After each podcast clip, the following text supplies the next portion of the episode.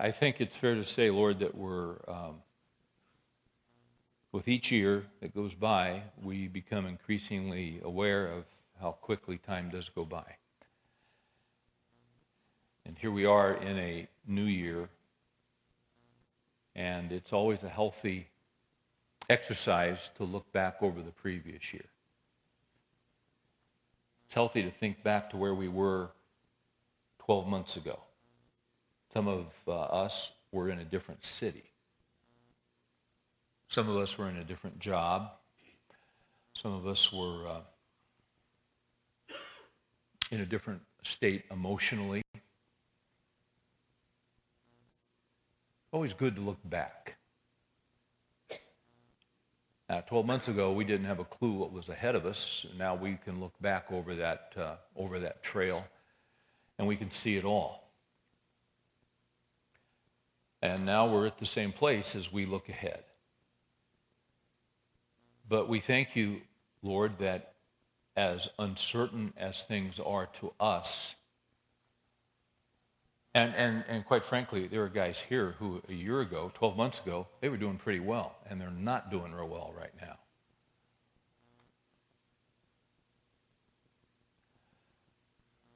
So we pray for ourselves, for what we're facing. And the prayer that we would pray is that, for each of us, is that you would increase our faith.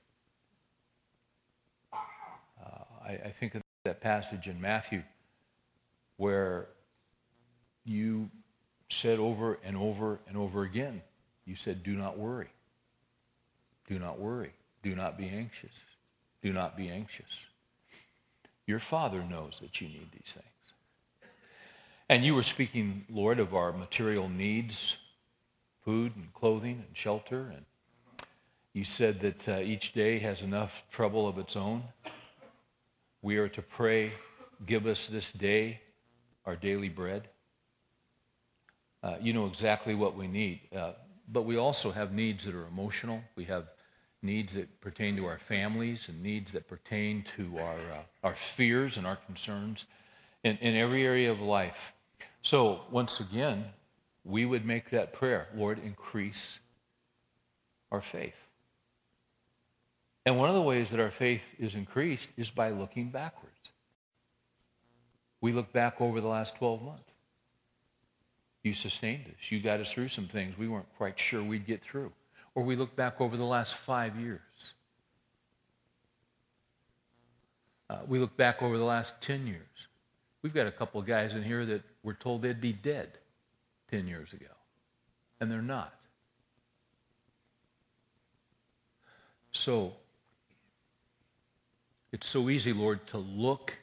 It is so easy to look at what is around us, to look at the criticism, to look at the, the frustration, to look at the uncertainty, to ask the question, why? It's so easy to look at these different factors. But the fact of the matter is, if we will look to you, our faith will be increased because of who you are, because of your greatness, because you have brought us through. You've been faithful all these years. Why would you stop being faithful now? Well, you won't, and we know that.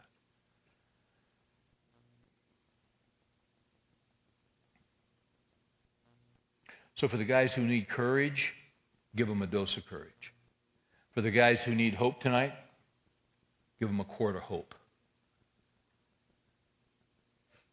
For, for the guys that uh, need patience because they're having to wait, give them the grace to wait.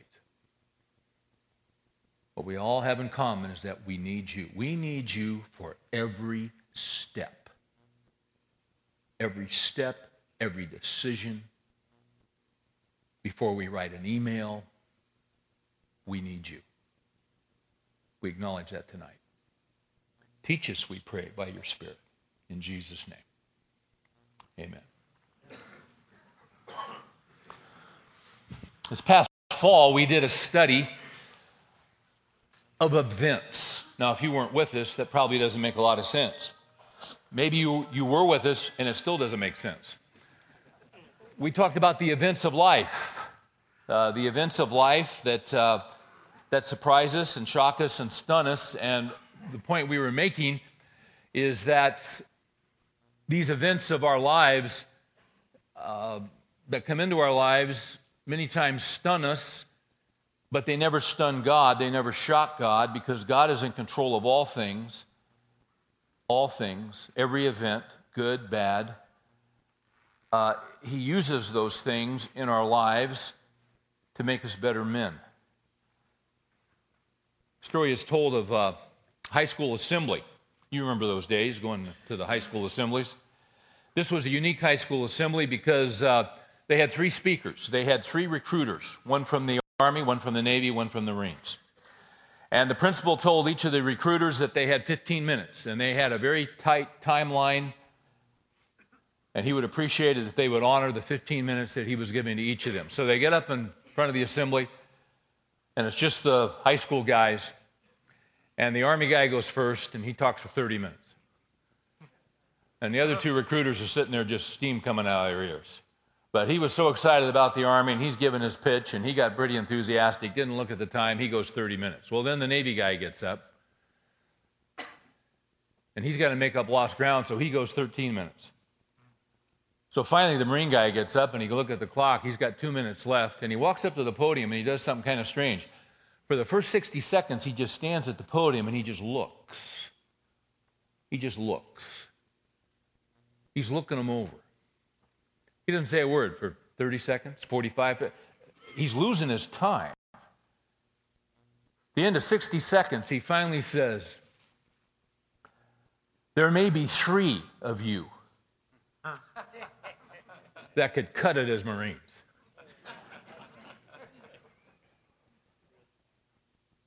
In the cafeteria at lunch hour, we got three tables. I want to see you three guys at my table.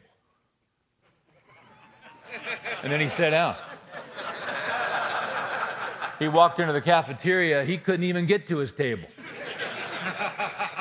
They were ten, fifteen, twenty deep. Isn't that interesting? That kind of makes sense that he would say that, wouldn't he? Because the Marines are known, the Marines are looking for just a few.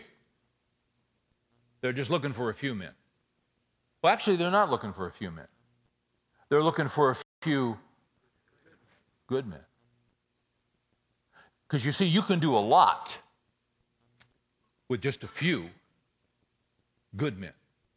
Now, when we say they're looking for good men, what do we mean by that? Well, what, what comes across is that the Marines, you know, it's a, it's, it's a higher calling. Not everybody can cut it. We're looking for some good men. We're looking for some men with character. Character. I got to tell you, I'm a little confused by this whole bowl situation in college football. Uh, it used to be real simple when I was a kid. You get up New Year's Day. I, I grew up in California. So the first in California, nine o'clock, the Cotton Bowl's on when I was a kid. And then shortly thereafter that, they get the Sugar Bowl going. And then the Rose Bowl would come on around two o'clock. Orange Bowl would come on in the evening. I mean, your whole day, it, it was great because your whole day was pretty much planned. And now it's all screwed up. Have you noticed, have you noticed that? I mean, I, I, I just couldn't keep up with what... I think the Sugar Bowl is next Friday. And the Orange Bowl is... You know, I mean, they, they have screwed this thing up. Now, I lost my point because I...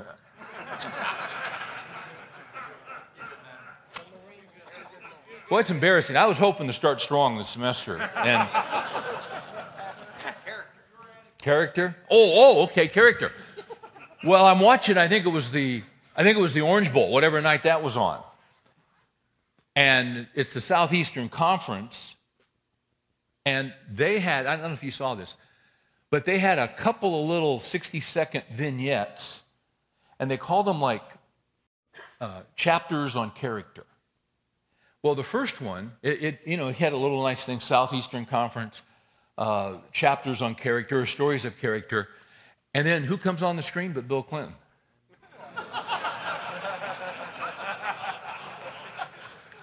And I thought, what? And then he told the story of, as I recall, I think the first black player at the University of Florida or something. And it was a, it was a pretty moving story. And obviously this gentleman had a lot of character. But I thought, there's a little disconnect there. I mean, as far as I'm concerned.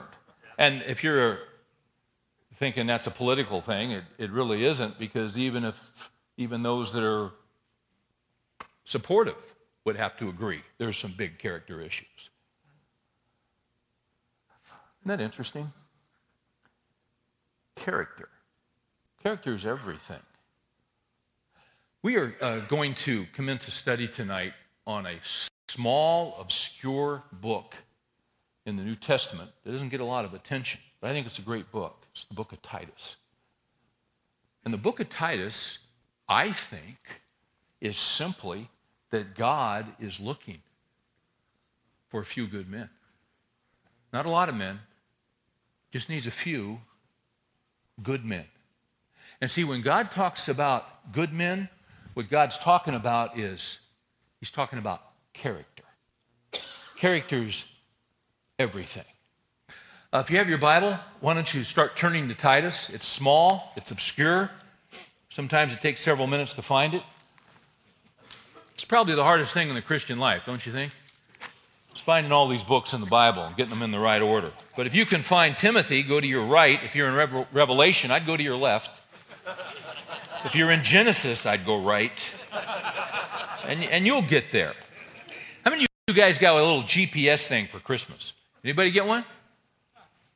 I got one for my daughter. Those things are unreal. They're just incredible. Someone needs to do a G P S for new Christians when they get a Bible. It'll just take you right to the spot. Uh, Titus is, uh, I think, is a great little book. It, um, it, it, it is a book that is set in crisis. And um, Paul, Paul is writing, as he wrote to Timothy, now he's writing to Titus. And, you know, Paul's modus operandi, he would go in on his journeys and he would start a church and then he would leave. And probably had to leave quicker than he normally would have. We, we don't have a lot of background on this particular book.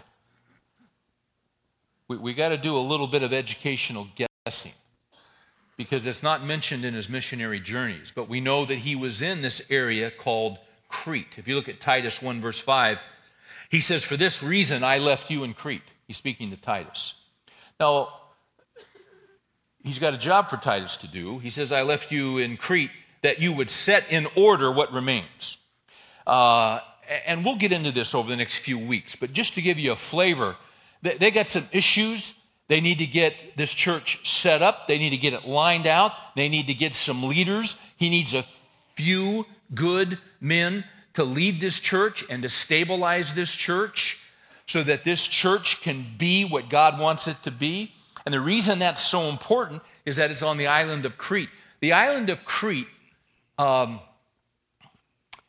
those people did not have a great reputation. It's just in the Mediterranean Sea, it's one hundred miles southwest of, uh, to the south of Greece. But they had a horrible reputation. In fact, if you look at uh, chapter one, verse ten, we're just kind of helicoptering this thing. He says, "For there are many rebellious men, empty talkers and deceivers, especially those of the circumcision," Jewish false teachers, "who must be silenced because they're upsetting whole families, teaching things they should not teach for the sake of sordid gain." Notice he says they must be silenced. Well, who's going to silence them? Because these guys are coming into the church and they're upsetting whole families. Who's going to silence them? A few good men. A few good men with character. Character.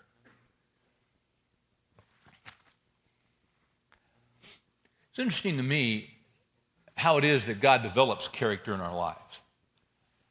Uh, he tends to develop character through uh, affluence and health and all of our goals being achieved and accomplished. So that we too can retire at fifty with no financial worries, Isn't it amazing how God does that so often in our lives? Isn't it amazing how he so rarely does that in our lives? And why is that? Because that doesn't produce character. And he's interested in developing character in our lives. I enjoyed the break because I was able to do a lot of good reading.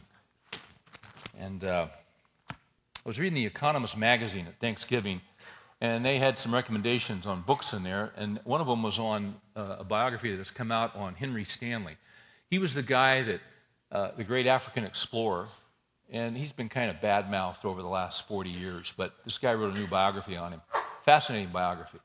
He was the guy that went into Africa to find Livingstone, and the one who said after finally finding him, because it was a real shot in the dark that he found him, Doctor Livingstone, I presume. See, the old guys know that. You young guys, you don't know that. Especially if you went to public school. See, when we were in school, us old guys, they had a course called history. And you didn't take that. You took self-esteem one oh one. That's why you're stupid when it comes to history. I just thought I'd throw that out there. No, Doctor Livingstone, I presume. Stanley was the guy that went in there to find Livingstone. Well, that got me going, and I thought, you know, I've never read anything on Livingstone, so I started, the guy that wrote the biography on Stanley had written one on Livingstone, but it was out of print, but I found another one. So I've been reading that one. Livingstone was a great man. He was a great man. He, he, he the reason they, could, they couldn't find him, a New York newspaper publisher paid for Stanley to go try and find Livingstone because the whole world was wondering where he was. Now, he was a great man. He had done some great work. But he financed this.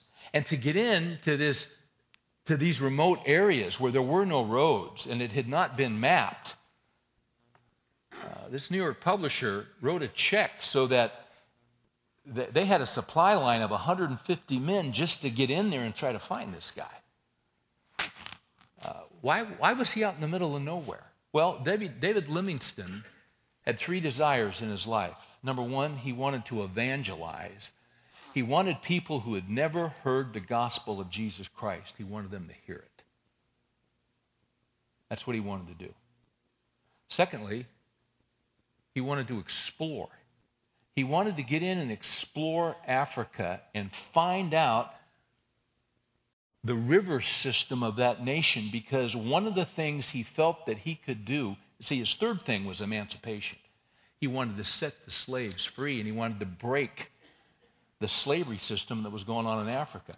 But before he could break the slavery system, he had to figure out a way to get those people economically independent, and in order to do that, he had to figure out a way that they could navigate the rivers, and then he would, at one point, he would teach them how to grow crops, and then they wouldn't be, it's, it's, it's very intricate.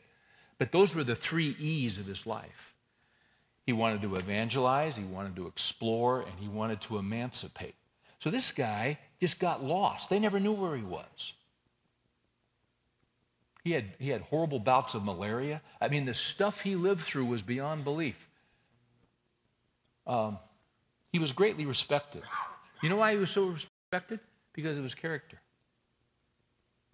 Um, he didn't treat African blacks as inferiors.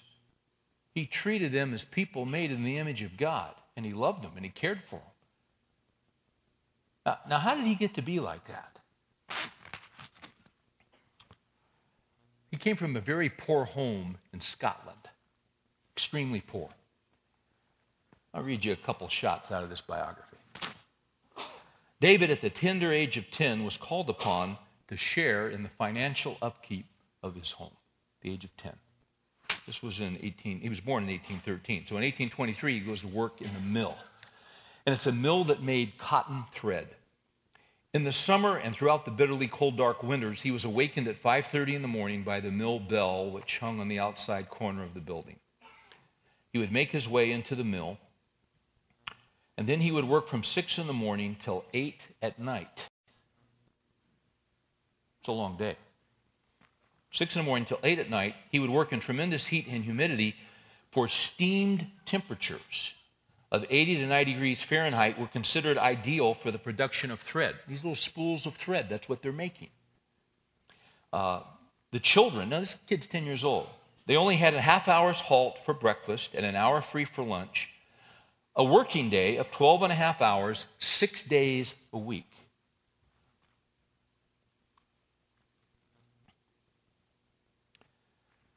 Uh, they called these children piercers because they would pierce together the broken strings. Piercers needed sharp eyes and the power of constant attention if they were to avoid frequent beatings. Why were they beaten? Because their adult supervisors worked on commission. And in order for them to make the profit, these kids had to be kept motivated, so they would beat them from time to time. Um, They also had to be unusually agile, since their work often involved climbing under the machinery or balancing over it. Piecers walked anything up to twenty miles a day in the mills, these little kids. And much of this distance was covered in crawling or stooping positions. Long hours on their feet often led to the development of bowed legs and varicose veins. Each of the adult spinners or supervisors had three piercers attending to his machine. And since he was paid in proportion to what he produced, it was in his interest to force the children on. Often towards evening, the children started to fall asleep on their feet.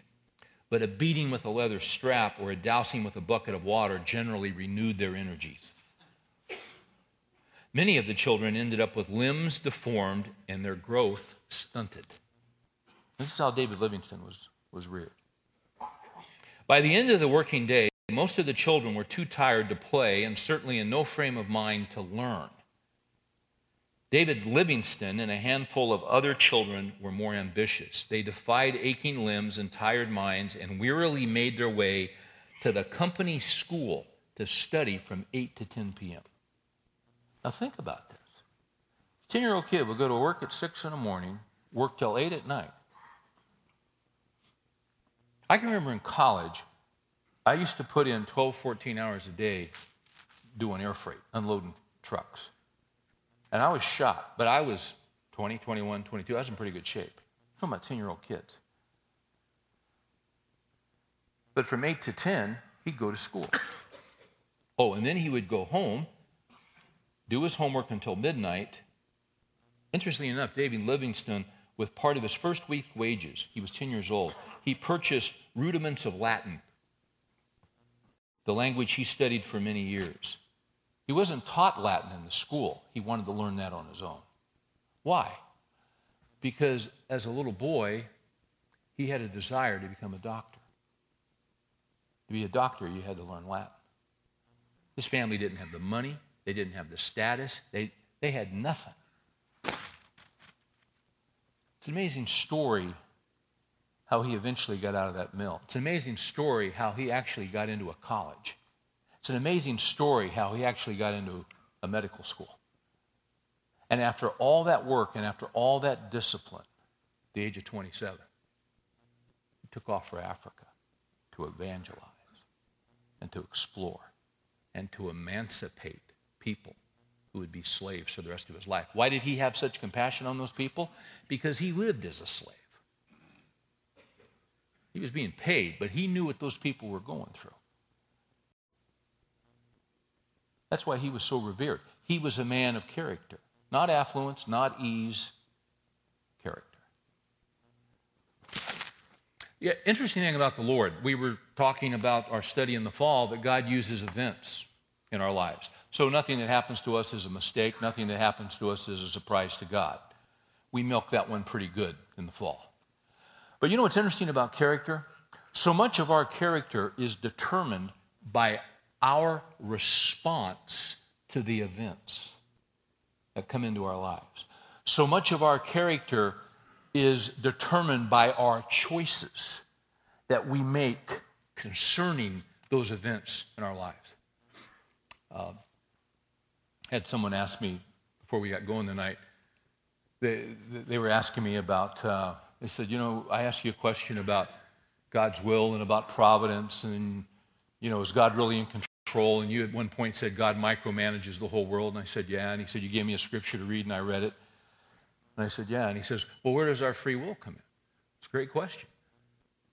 Uh, we have a will. We have choices. You have a will. I have a will. We make choices every day. Uh, you say, well, how does that work? If God has a will and God's in control of everything, why do my choices make the difference? Because the Bible says they do.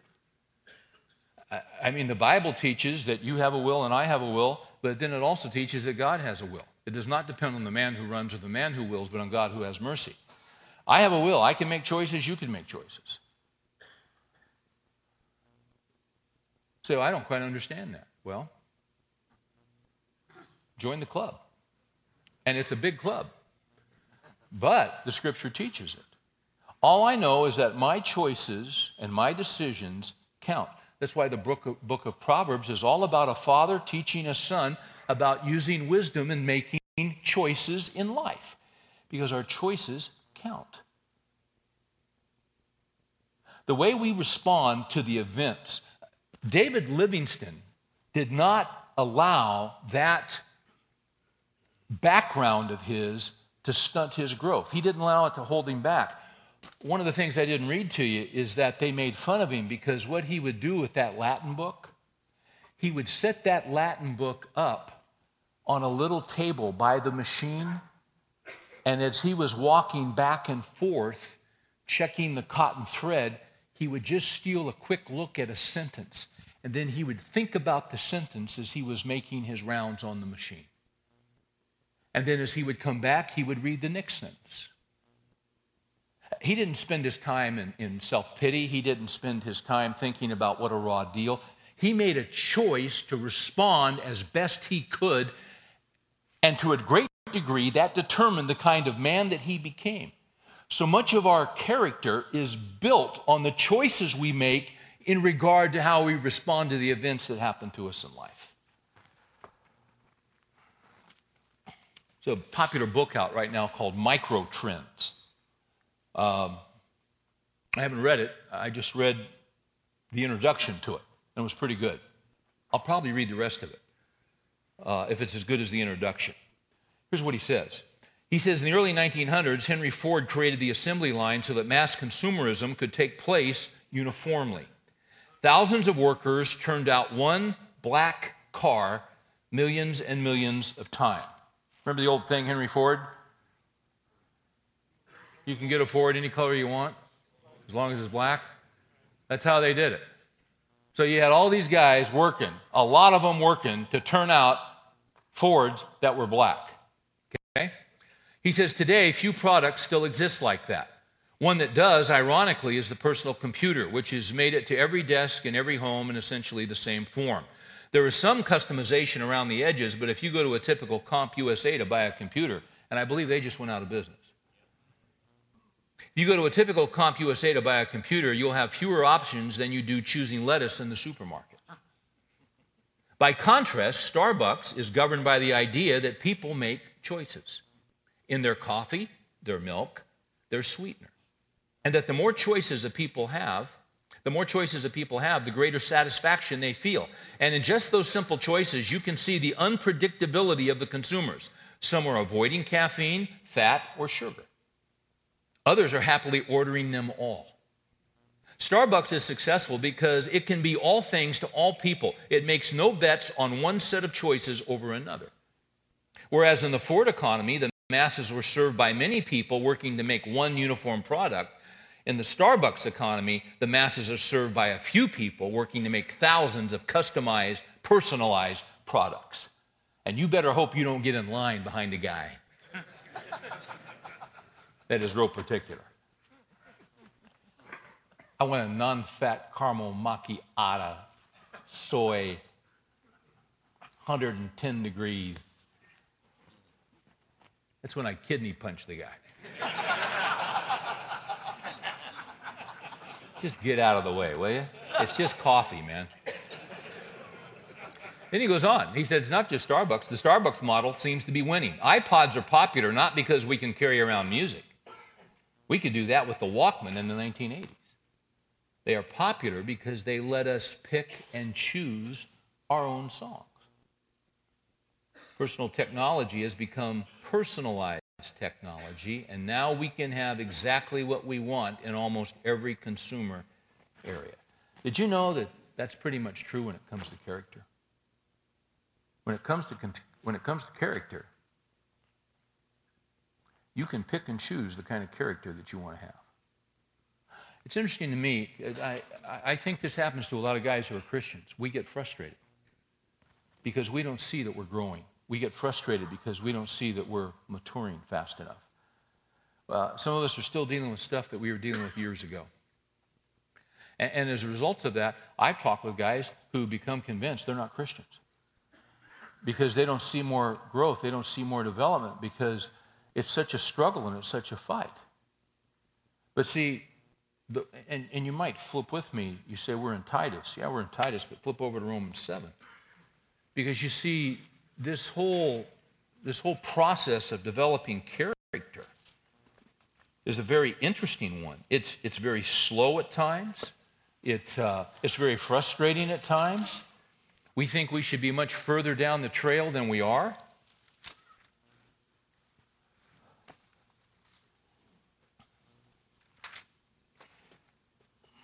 Uh, you, you, you know the struggle here that... You know the struggle that, that, that Paul went through at times. Um, look at verse fifteen, Romans seven. This is the conflict of the two natures that are within us. Because Jesus is, has broken the power of sin in our lives, but sin still lives within us. He says in verse fifteen, "For what I am doing, I do not understand, for I am not practicing what I would like to do. I'm doing the very thing I hate. But if I do the very thing I do not want to do, I agree with the law, confessing that the law is good. So now no longer am I the one doing it, but sin which dwells within me. For I know that nothing good dwells within me, that is in my flesh, for the willing is present in me, but the doing of the good is not. For the good that I want, I do not do, but I practice the very evil that I do not want. But if I'm doing the very thing I do not want, I am no longer the one doing it, but sin which dwells in me. I find in the principle that evil is present in me." Well, I'll talk to guys that get so frustrated and they become convinced because they're struggling so deeply, they're not even Christians. I think it's a sign you are a Christian. It's the guy who never worries about it, who's not the Christian. How come I can't be more patient?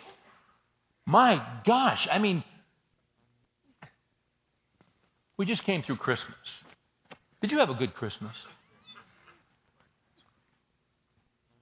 If your in-laws were here, you probably didn't. Nah, you acted like you did. I'm kind of kidding. Some of you guys don't do well with your in-laws. You were tense the day you found out they were coming. Now, others of you have great relationships with your in-laws. That's great. We had a bunch of people come to our house for Christmas, a bunch of them. And they were all related to me. And I do all right with that for a few days, and then I start to fray at the edges. So what I was praying for is that, "Now, Lord, help me here." I get up in the morning, and, and I go walk, and I would pray, "Help me to be patient, and, and help me... Um, to watch what I say." It's tough sometimes, isn't it? It's real tough. At least I find it tough. Uh, here's the thing about Christianity. God wants Christianity um, to be lived out in our attitudes, in our behavior, and in our character. I'm getting ahead of myself here. Um, let's go back to Titus. This is an interesting little book. It's a short book, as you can tell. One of the things that's interesting about Titus is the introduction. You know, usually Paul, uh, hey, you, you've been at events and there's going to be a speaker, and the guy gets up, the M C gets up to introduce the speaker. I, I do a lot of speaking around the country, and the guy who's going to introduce me always says, "What do you want me to say?" And I always say as little as possible, because the you know just just get me going. He says, "Well, I got your bio." I said, "Yeah, but you know," and some guys actually read the whole thing, and everybody's bored to tears. That's, that's not what you want to do. And you've, you've seen situations where a guy gives a long, long, long introduction. The best introductions are short. And usually when Paul's writing an epistle, he, he, Paul doesn't mess around. He just, you know, Paul, an apostle by the will of God in Christ Jesus, grace and peace unto you, boom, here we go. That's kind of how Paul usually does it. But what's interesting in Titus is he's got a longer introduction and it's a short book. Now, why is he doing that? Let's take a look at his intro. Uh, Paul, a bondservant and an apostle of Jesus Christ. That's pretty normal for him. That's who he is. He's a servant of Christ. He's a slave of Christ. Uh, he's an apostle. He was hand-chosen. He was hand-called face-to-face by Christ. The great persecutor of the church became the great apostle of the church. Paul, a bondservant of God and an apostle of Jesus Christ. Now watch this.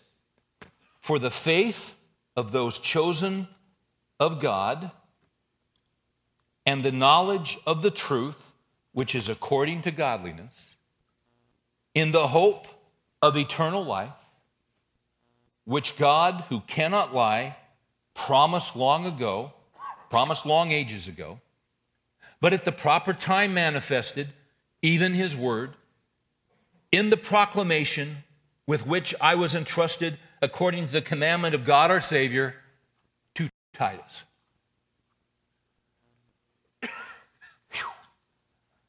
That, uh, that's a lot of stuff. I, I kind of wish he had gone with the short version. But why didn't he do the short version? Well, there's a reason for this. Um, he's writing to Titus, and we'll talk more next week about Titus and who he was and what was going on in his life. By the way, Titus is one of the good men. And you got a messy situation that needs to be cleaned up. And so Titus, he wants him to remain, and he wants him to clean it up, and he wants him to find some good men and appoint them to become elders to help him. And then he's going to list the character qualifications that must be in the lives of those guys that Titus appoints, because the whole thing that's going to make or break them is the character of the men that are in leadership with him. And the reason that's so important is that the island of Crete had a reputation across the world of being an island full of people who were liars and deceivers and reprobates. And the Greeks actually made up a word based on the Cretans that meant to lie. They had their own word. Isn't that something? That's why it was so important. If we're going to have a church in Crete, we got to have men whose lives stand in opposition and contrast to what's going on all around them. Uh, Crete was not the Bible Belt. Crete was San Francisco. You, you walk into San Francisco with a Bible, and they'll arrest you. Not yet. You're asking for it. You're looking for trouble. You have pastors in San Francisco whose homes have been firebombed for standing for the gospel. It is not a gospel-friendly environment. That's the way Crete was. In situations like that, you need a few good men with godly character. Now, this introduction, Paul is going to point out, here's the thing about character. And these men that were going to be appointed, Titus and the other guys, there were some things that Paul wanted them to know. And it's all in this introduction. I want to give you three things that Paul wanted them to know that he put in the introduction that he normally didn't put into the introduction. And I think there are three things we need to know. Because our culture is becoming, I don't know if you've noticed this, increasingly hostile to Christianity.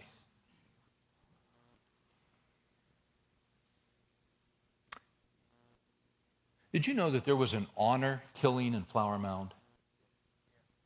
a Muslim father murdered his two teenage daughters because they were dating guys that weren't Muslims. Have you read about that much in the media? It was kind of stifled for several weeks. Now, what if that had been a Southern Baptist pastor? Oh, my gosh. I mean, C N N would be parked on the sucker's driveway. Why is that? Well, you know why it is. It's just the times they are changing. Isn't that in Proverbs? Actually, that's from Bob Dylan. But it's true. The times they are changing. You heard this country song? The guy uh, talks about uh, how it was when he was growing up. And he says, it wasn't just a different time. It was a different world. You think back to how you were raised and what things were like when you were growing up. It wasn't just a different time. It was a different world. It's changing so fast. This culture is becoming hostile to biblical truth and the biblical teaching. For you see, there are many ways. No, there's not. There's only one name under heaven by which men may be saved. And that's the name of Jesus. Well, you know, that's not real popular around here. Now, we're, we're still okay because we're in Texas. But you go to Minnesota and you teach that. You go to the Bay Area and you teach that. Three things Paul emphasizes in the introduction that he wants Titus to know, and he's going to want these men to know that Titus appoints. Number one, your faith is from your Father. Where do you get that? All right, look at verse one. Paul, a bondservant of God and an apostle of Jesus Christ. Now watch this. For the faith of those chosen of God. For what these men were going to go through. These men were going to be appointed as leaders. When you are appointed to become a leader, suddenly you're in the public eye. Suddenly you're the lightning rod. Suddenly, when you've got to take a stand for truth, the uh, reciprocation is going to come back on you. When you are a leader in a hostile environment, Uh, you're going to experience persecution. You're going to, uh, you're going to experience scorn. You're going to experience ridicule. What these men were going to need to know that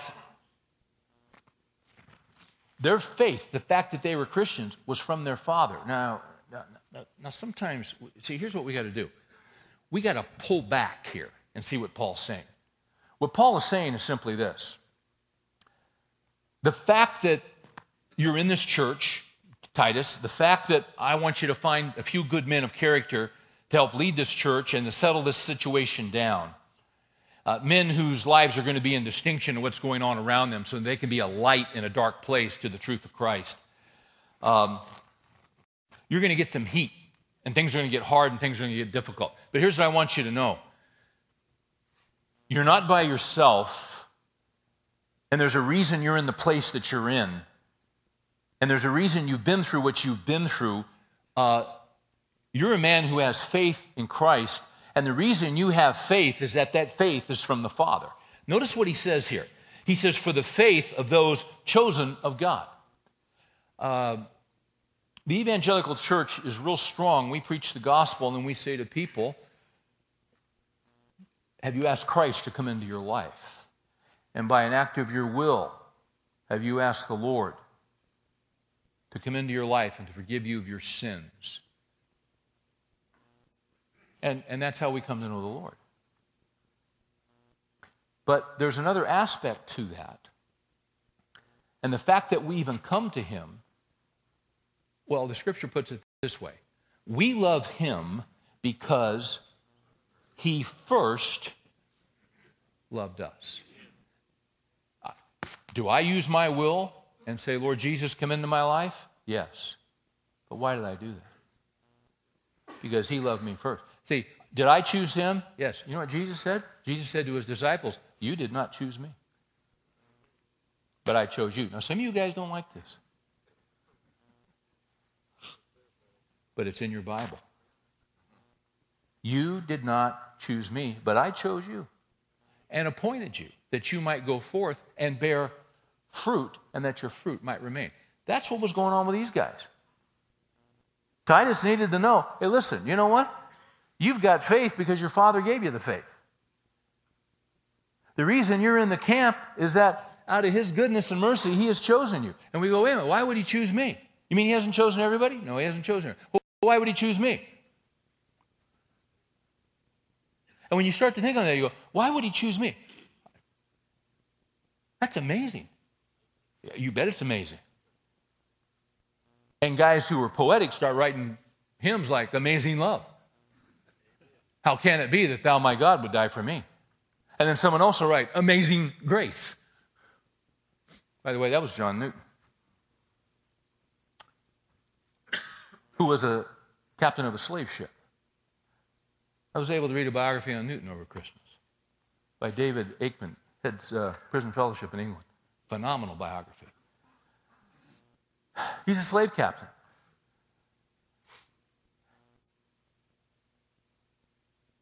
And then the gospel starts breaking on this guy.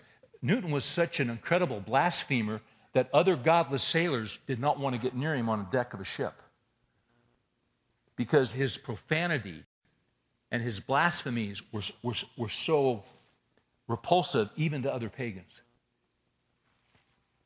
He was a sexual reprobate. Uh, God broke into his life and saved him. He could not believe it. He could not believe it.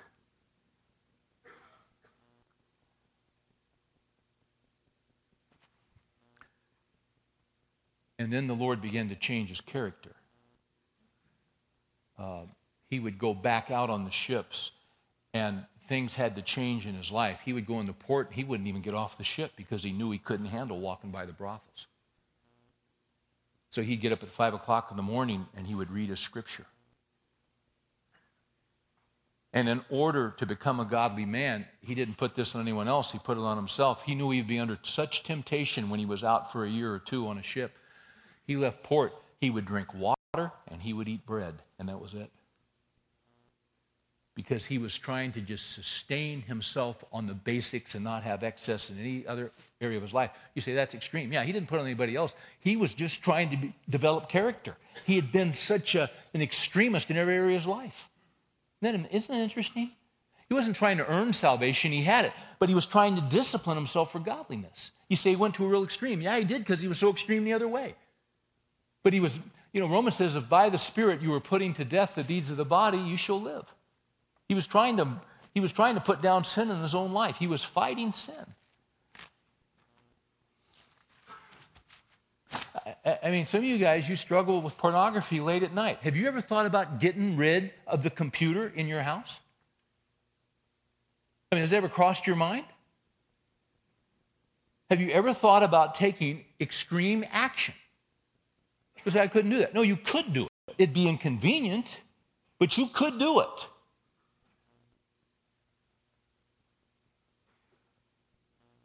If you hate it enough, you'll do what needs to be done. Oh, by the way, interestingly enough, uh, so for years he struggled, and then God began to break through in his life and began to change his character. He ultimately became a pastor in a little church, not a big church, a little church. There was a wealthy family. Their nephew came and stayed with them for several years. A young boy from another wealthy family, his name was William Wilberforce. He was ten years old. John Newton was his pastor. This ex-slaver was teaching, and this ten-year-old boy sitting over here, who would be the young man who would grow up in Parliament, who would end slavery in the British Empire. Is that not amazing how God works? Uh, at times, John Newton would be so beside himself because of his sin, he would have horrible nightmares. See, he just needed to know that the fact that he was in the family was because of the faith that was given to him by his father. Here's the second thing that's in the introduction. Your knowledge should make you live like your father. Let me say that again. your knowledge should make you live like your Father. The very next phrase, he says, for the faith of those chosen of God, now watch this, and the knowledge of the truth which is in accordance to godliness, or which is according to godliness. This, this can get, you gotta, you gotta get this. Paul, a bondservant of God and apostle of Jesus Christ, for the faith of those chosen of God, and, now watch this, the knowledge of the truth, which is according to godliness. In other words, it's just not knowledge to be able to win a trivial pursuit game. You know how many kings there were in Judah and Israel. It's just not knowledge that you know stuff about the Bible. It's knowledge that is according to godliness. And what is godliness? It's becoming more like God in your behavior. Turn over to First Peter one. Go to the right. Look at First Peter one, verse fifteen. Uh, let's start with fourteen. As obedient children, do not be conformed to the former lusts which were yours in your ignorance. Think about John Newton. But like the Holy One who called you, be holy yourselves also in all your behavior. We don't talk a lot about holiness anymore. But like the Holy One who called you, be holy yourselves also in all your behavior. Because it is written, you shall be holy, for I am holy. What's holiness? It's moral purity. It's, it's the life of Christ coming out in our lives. I was also reading over the break this book I read before by J C Ryle called Holiness. You know, in John seventeen, Jesus said, sanctify them in the truth. There are two things in the Christian life, guys. When we come to Christ and our sins are forgiven, Jesus forgives our sin, past, present, and future. That's called justification. But you'll also see in the Scripture the term sanctify. If you grew up in church, you know these terms. At least you maybe you don't know what they mean, but you've heard them. Uh, justification and sanctification. Justification is the legal act where you are forgiven the penalty of your sin because of the work of Christ on the cross. Uh, you're adopted into the family of God. Uh, sanctification is the setting apart of your life in holiness unto Him. Uh, sanctification means you're different. Uh, Chuck's been doing this series in Romans, and he's been in Romans fourteen about liberty, and a lot of us grew up in real legalistic homes. In legalistic churches. I mean, I grew up in a church and we couldn't go to movies, we couldn't dance, we basically you couldn't have fun. I mean, it was right, I think it was in the church charter. No fun. I remember the first time I walked into a movie, Chuck told a story about his friend who went into the movie. I went into a movie, I was fifteen years old. You know what movie I walked into? With fear and trembling before Almighty God? Was Cinderella. I, I mean, I mean, I, I, I'm not kidding you. It was a cathartic experience for me. Because I'd been taught you don't watch movies. Like growing up, we didn't watch movies. Now we watch Turner Classic Movies, and I watch all the movies I couldn't watch. Because I don't want to watch the trash that's out there now. Uh, listen to what J C Ryle says. He says, true holiness does not consist merely of believing and feeling, but of doing and bearing, and a practical exhibition of active and passive grace, our tongues, our tempers, our natural passions and inclinations, our conduct as parents and children, masters and servants, husbands and wives, rulers and subjects, our dress, our employment of time, our behavior in business, our demeanor in sickness and health, in riches and in poverty. All, all of these are matters which are fully treated by the inspired writers of Scripture. They are not content with a general statement of what we should believe and feel, but how we are to have the roots of holiness planted in our hearts. They dig down lower. They go into particulars. They specify minutely what a holy man ought to do and be in his own family and by his own fireside if he abides in Christ. So we'd say today, they dig deeper and tell you what kind of man you ought to be as you sit looking at your plasma T V. It's to come out in my life. So notice, if you would. No, notice the he, all the way through Titus, he's got he's got a um, an emphasis on godly character. Godly, I want you to get this. Godly character comes out in good deeds. Okay? W- watch this. You notice the term godliness there in verse one? All right, look at verse sixteen. He's talking about the Cretans and the false teachers. They profess to know God, but by their deeds they deny him, being detestable and disobedient and worthless for any good deed. They say they know him, but by their deeds you can tell they don't know him. Look at chapter two, verse seven. In all things show yourself to be an example of good deeds. So, no, wait a minute, I, I, we're not saved by good deeds. No, we're not. He's not saying we're saved by good deeds.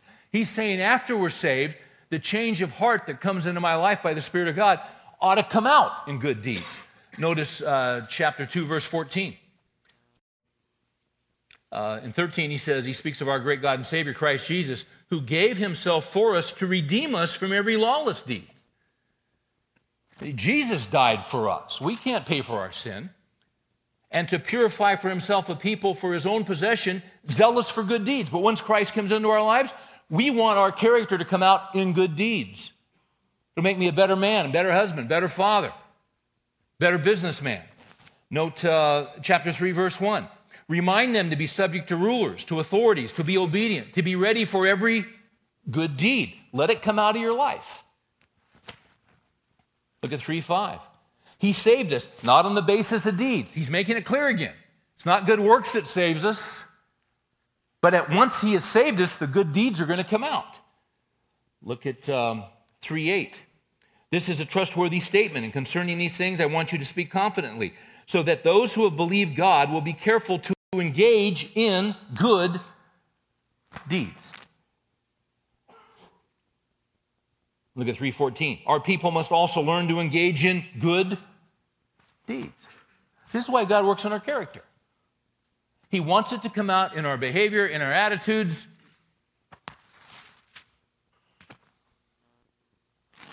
So what does that mean? It means I shouldn't live one way at church and live a different way at home. That's the quickest way, that's the quickest way in the world to turn kids off to Christ. Here's number three. Number three. Your future is secure in the promise of your Father.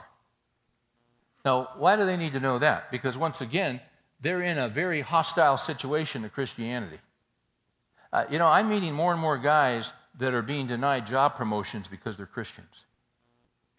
I'm meeting more and more guys who are being laid off, given other reasons, but they're being laid off because they're Christians. The third point is your future is secure in the promise of your Father. Going back to Titus, note what he says. I want you to note verse two, and I'll pick it up from one just to get the flow. Paul, a bondservant of God and apostle of Jesus Christ, for the faith of those chosen of God and the knowledge of the truth, which is according to godliness. Now watch this. In the hope of eternal life, which God, who cannot lie, promised long ages ago. But at the proper time manifested even his word in the proclamation or the preaching with which I was entrusted according to the commandment of God our Savior. Now, there's a lot of stuff in there.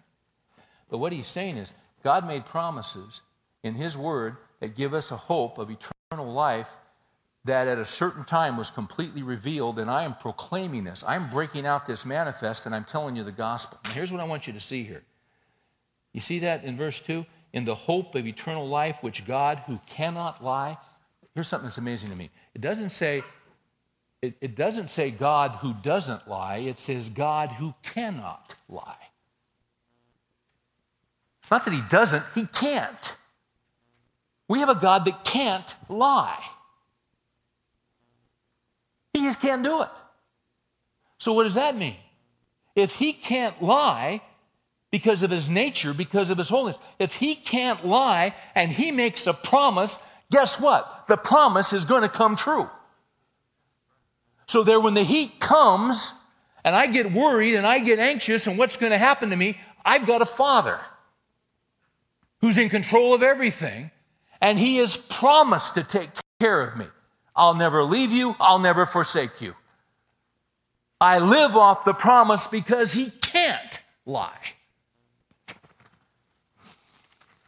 Therefore, I have a hope of eternal life.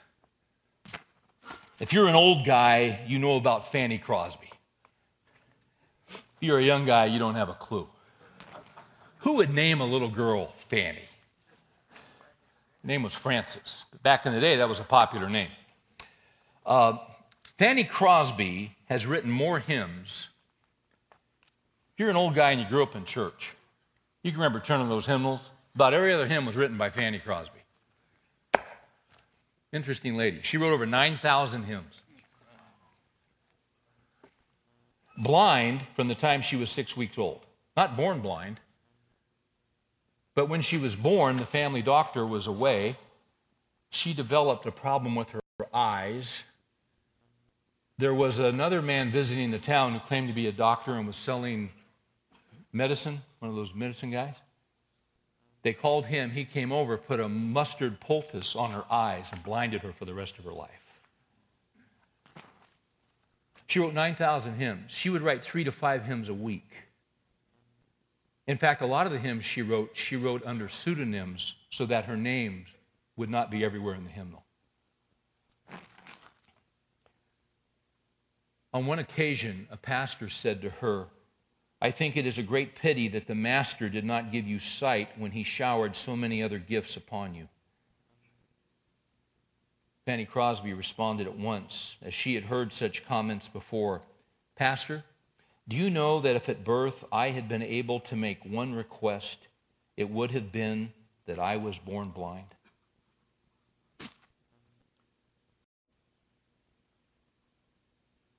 Because when I get to heaven, the first face that shall ever gladden my sight will be that of the Savior. That's a remarkable perspective. To her, it was a blessing to have been born blind, to go blind at six weeks. First face she'll ever see will be that of Jesus. How in the world can she have that perspective? Because she believed in a Bible that was written by a God who cannot lie. And as a result, she has the hope of eternal life. Hey guys, I'm done, but let me say this to you. We're going to do this study. We're going to do this study on A Few Good Men, how God's going to develop character in our lives. And if you think this is just about character, you're wrong. It's about character in the midst of somebody turning up the heat. Because we're living in difficult times. We're living in anti-Christian times. And if we're going to be the men that God desires for us to be, we're going to have to be rooted and grounded in the truth of the Scripture and the truth of who He is, so that we will not fear and that we will believe that He will bless our lives as He has promised to do. That's why we're going after Titus. And we've got more than a few good men in here to study together. Let's pray. Thank you, Father, for your word. Thank you for your truth. Thank you for the power of these words. We are so grateful for who you are, for your character. Uh, you spoke these worlds into existence. I, I've been so glad that it, we've had some clear nights recently, and it's just good to walk out on that back deck and look up there and think about the fact that you spoke that into existence. You just spoke it.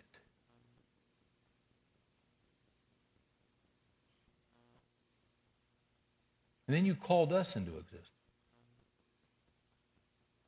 And you gave us physical birth, and then you gave us spiritual birth, and you've got a plan for our lives. You know where we are. You know what's going on. You know where we're hurting. We have guys in here who basically lost just about everything.